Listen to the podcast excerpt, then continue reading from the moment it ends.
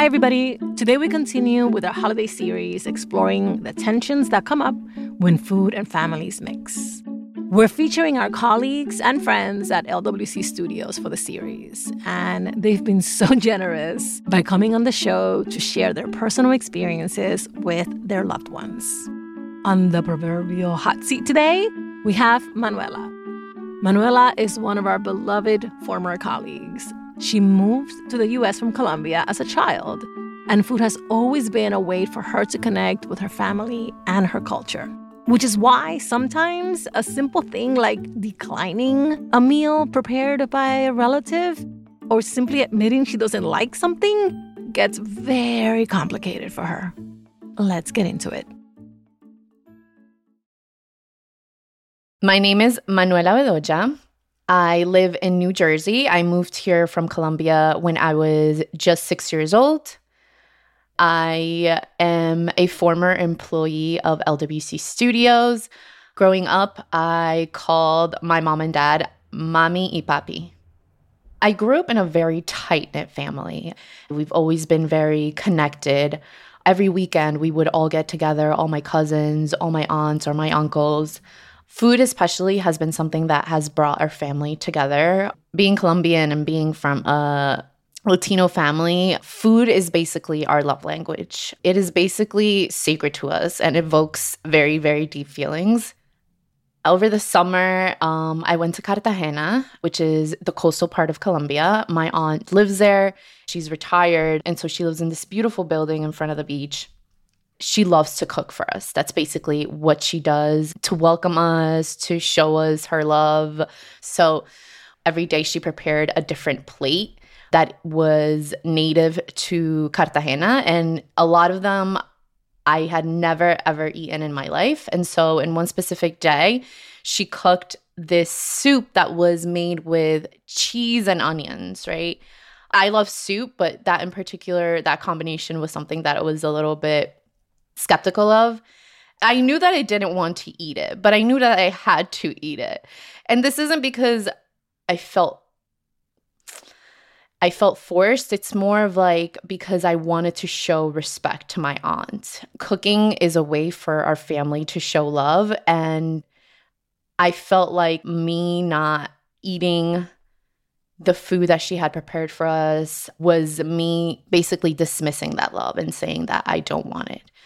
I also think that food is one of the greatest joys that there is to enjoy as a human being and, you know, in the human experience. So if I'm eating something that I dislike and everybody else is enjoying it and connecting around it and talking about how delicious it is, I think it it makes me feel a little bit left out and maybe somewhat of like what's wrong with me? Like why don't I also enjoy it like everybody enjoys it? Am I not Colombian enough? And so I did end up eating the cheese soup. I did not like it, no. but I still was like, what is this? I wanted to learn more about it. Where did it come from? How did you learn how to cook it? And so I was trying to kind of deviate the conversation away from me.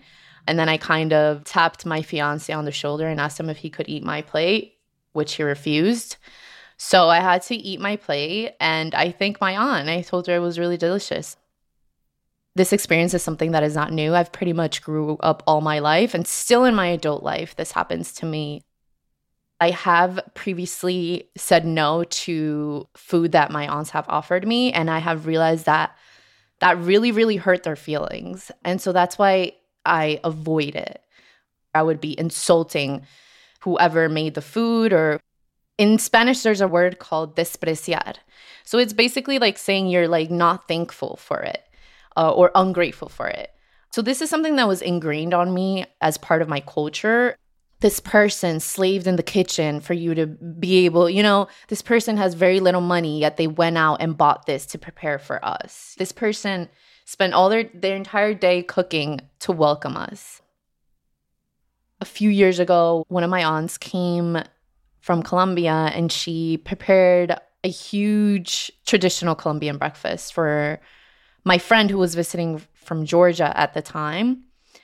pan de bonos, empanadas, buñuelos, sancocho, and like chorizo and all that for breakfast. And when my friend woke up, she was like, I want bagels. And so she just really wanted bagels because she lives in Georgia and they don't have bagels in Georgia. And my aunt, she was, you know, preparing this traditional breakfast for us. And I came outside and I told her, no, like, we're not going to eat her. And she's like, but why? Like, I made all this for you. And I'm like, because she wants bagels. Like, I just brushed it off and left. But I realized that my aunt was really, really upset. And I always think about that instance. And I was like, wow, I, I was so hurtful and mean. But like, if the third person were to like see this situation, they'll be like, no, you weren't. You were just like, you don't, you want bagels. You don't want that. You want this. I just feel so bad. And I still feel really bad. I feel guilty that I made her feel like that. Hi, everybody. Juleyka here. How to Talk to Mami and Papi About Anything is supported by First Republic Bank. Like so many of our guests, you and I have worked hard, and it's starting to pay off. That's why it's time for us to work with a financial partner who has our back. Let me tell you about my experience with First Republic Bank. When I opened accounts for my young sons, I was assigned a personal banker, Lisa, who gives me the straight financial talk I need and deserve, no matter how complex my questions might be. Whether you're ready for a mortgage or more sophisticated banking products, as a First Republic customer, you can connect with your personal banker by phone or email or in person. It's all part of First Republic's commitment to delivering extraordinary service every time. To learn more, visit firstrepublic.com.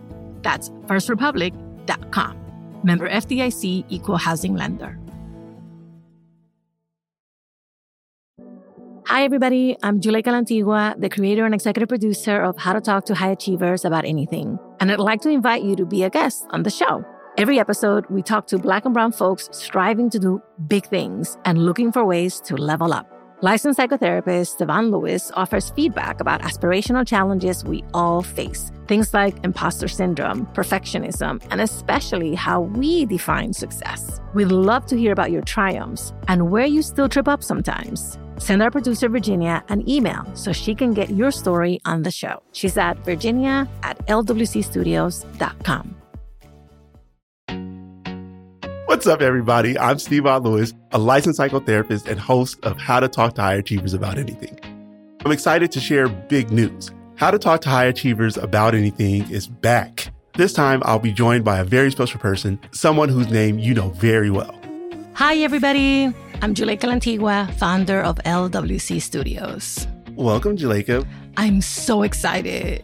And by the way, I'll be taking notes. So many notes.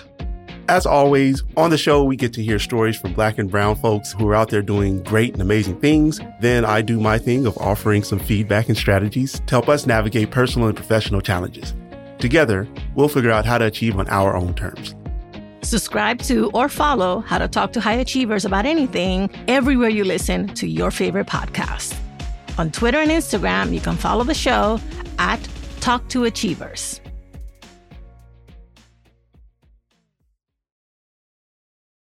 I was not at all surprised as I listened that Manuela was so conflicted.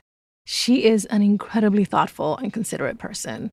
I just wanted to hug her. I just wanted to be like, it's okay, girl. It's okay. You don't have to eat the onion and cheese soup. But her experience absolutely resonated with me. I see my kids struggling with this a lot because doing, you know, visits to family, extended weekends, holiday celebrations, there's a lot of food that they're not eating every day. So I have a lot of feelings about this kind of conflict that comes up. And I think it comes up for a lot of us first gens. You know, saying no to our relatives is never easy. And it is especially complicated and emotionally charged when food is involved why is that? and how can we ease the tension at the dinner table without completely betraying ourselves? To help us through this, I did what I always do I called in an expert. I'm Lisa Jimenez. Um, I use she, her pronouns. I am a licensed mental health professional, so essentially a therapist in Miami in private practice. One of the things I'm most passionate about, and is a big chunk of my work, is body and food related issues.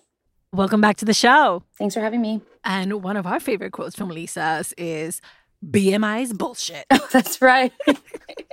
that's right. I forgot about that. Oh, we have not. We quote it often. Good. Um, but let's start where we always start, which is what did you hear as you listened to Manuela's story?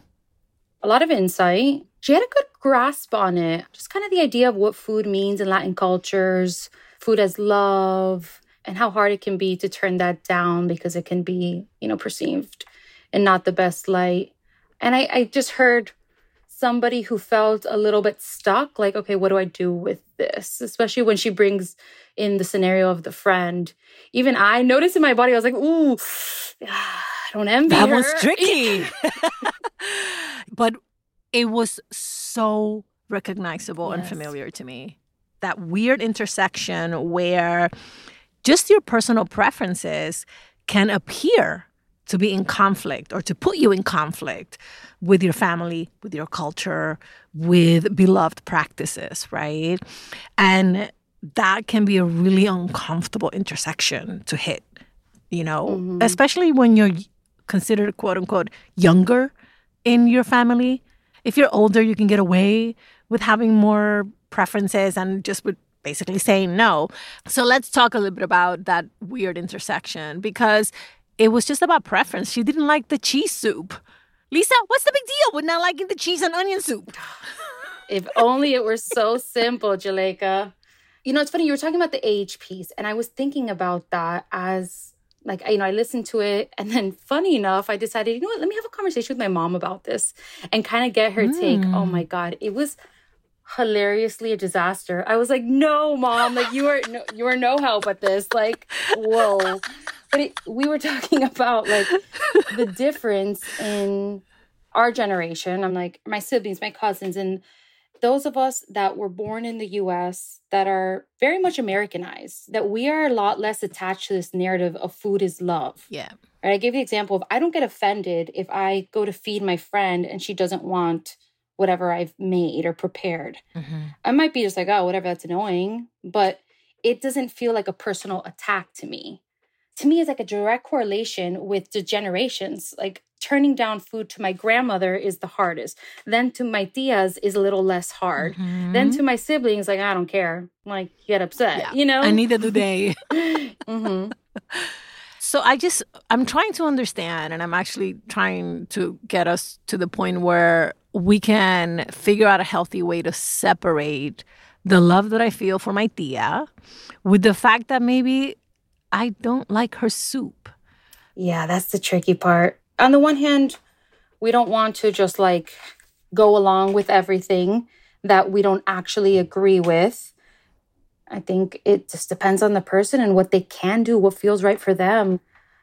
To me, I guess like I think it's experimenting. I think we need to like play with the middle ground because tampoco do we want to be so blunt with our family members and like I don't know. There's some things that just they don't need to know. You know, when my grandfather sent me home with okra, I didn't have the heart to tell him I hate okra. Like I'm not going to eat this. but guess what? I went home and I gave it to my mom because she likes it. Call it a little white lie or just kind of going along with it. Like I think the most important thing is that you're honoring yourself, right? Like if you really can't do something that feels like completely wrong to you and now that you're disrespecting your own body, well then I don't think that's the answer for that person and you really can't stomach it, then you can't stomach it and clarify to them. Like we also don't need to overcomplicate matters. It might be as simple as telling your tia, I adore you and I appreciate everything that you put into this, but I I just don't like whatever ingredient it is. Yeah. I try to redirect. Yeah. And I'm like, you know what I love that you make? Yes. This other thing. Can you make that? And I try to pick things like, you know, tostones. Mm. which is like cut up a plantain, throw it in some oil, and you're done. Like something simple to redirect their need to show love with food and your need to eat something. But if it's like a big family function, I will make a request ahead of time. Genius. Especially with my older, older tias who are like much older than my mom, you know, like the venerated matriarchs in the family, they each have a specialty dish. So that anytime they're trying to feed me something else, I'm like, oh no, I'm just gonna have thirds and fourths and fifths of this other thing that you made. That is so good. I love that idea of like getting creative, like, okay, make me this other dish. Or you know what she said in the recording, which I really liked? She started to ask about like the preparation of it and connecting with her family. Because at the end of the day, what this is about is connection, right? They want to connect with you. Yeah. And there are other ways to do it that aren't necessarily having the food, right? You could connect with them like through physical touch and hugs or through hearing about other stories or having the food, honestly. Sometimes it's like, can you just have a bite or two just to try it and tell them, like, hey, thank you. I'm going to take it home with me and have it later. I want to go back to something that hurt my feelings because I I heard echoes of it in different parts of my life, which is Manuela said, Well, am I not Colombian enough? I heard that. Like, yeah. why don't I like this? This is a traditional regional dish that obviously everybody else here enjoys. Am I not Colombian enough? What do you make of that? I mean, for starters, I get it. That's probably a, a really relatable notion that, that many like Latinx young people sit with. What I kind of wanted to remind her of, or what I was thinking about, was like who you are and who you expect yourself to be are two different people. Mm. The context of her family and them growing up with those foods and being familiar with certain dishes that's wonderful. But that's not what she grew up with. It's just a different context. So I just don't think it's like fair to always compare ourselves. And it's just a, a reminder to ourselves to be gentle on ourselves and who we are. And the person that we've become is who we're meant to be. What works for us is not necessarily what works for the person next to us. And she is Colombian in all the ways that she feels she is Colombian, and she is Colombian. Yeah. The other thing that I find frustrating, honestly, is that then stories get told about you. The Tia network or the cousin network gets activated. Mm. Oh, but I heard that you were at Tia's house and you didn't even try the soup. So should we not cook with onion or with cheese?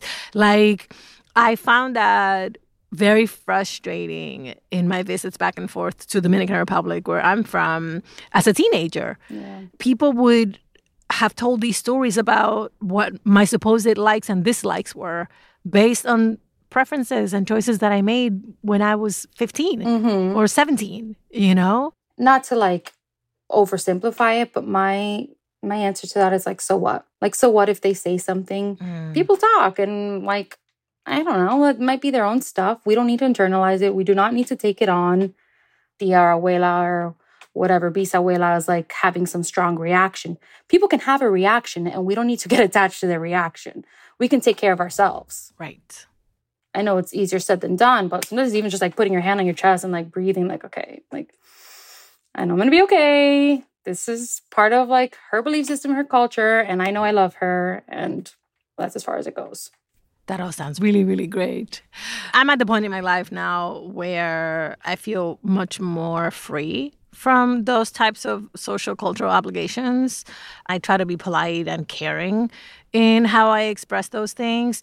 But it's also tricky now because I have to do it on behalf of my young children, um. right? I have American born children who did not grow up eating Dominican food. And so now when we go to family functions, I have to do a lot of translating of, well, he never grew up eating that. He doesn't know what's in that. So that just adds another layer of complexity because obviously you want your children to be loved and accepted and embraced. Of course. But you also want them to eat something. mm-hmm. like it's not an easy situation to be in. It can feel really stressful. Mm. Give yourself a little extra compassion in that moment. And I guess the last thing I'll say is like experiment with it because even as you were talking about your kids, like maybe one family member is more receptive to like the explanation and the almost like the justification of this is why, mm-hmm. but somebody else might not be as receptive to that. And maybe you want to keep it simple with them, like, no, just not today. Yeah. Or like, no, we have other plans to eat. You got to play with it and see what works. If it's taking food home, if it's having a bite, if it's no, and no means no, and sticking to that it's up to you what feels right to you and it's that relationship. I almost wish it was like a formula and we could say like do X, Y, and Z, but that's just not life. I know. Uh, Lisa, you're a gem. Thank you so much for being back. A pleasure. It's been really enjoyable. Thank you for having me. All right, let's recap what we learned from Lisa. Stand in your truth. There is absolutely nothing wrong with you. There's nothing wrong with what you want, and there's absolutely nothing wrong with what you don't want. Your likes and dislikes are perfect for you even if they're different from what your family wants, and even if they're different from what you thought you would want or what you think you should want. Just sit in your truth. Let people talk. Don't own someone else's reaction to your tastes or preferences. Their opinions or criticisms have probably more to do with them than with you. And remember, get creative. Find ways to connect and show your love without forcing yourself to eat stuff you don't want to eat. If you don't like the food, pack a to go bag for other relatives or pivot the conversation to something you actually enjoy. Ask about recipes or origin stories, and always, always center the relationship, not the food.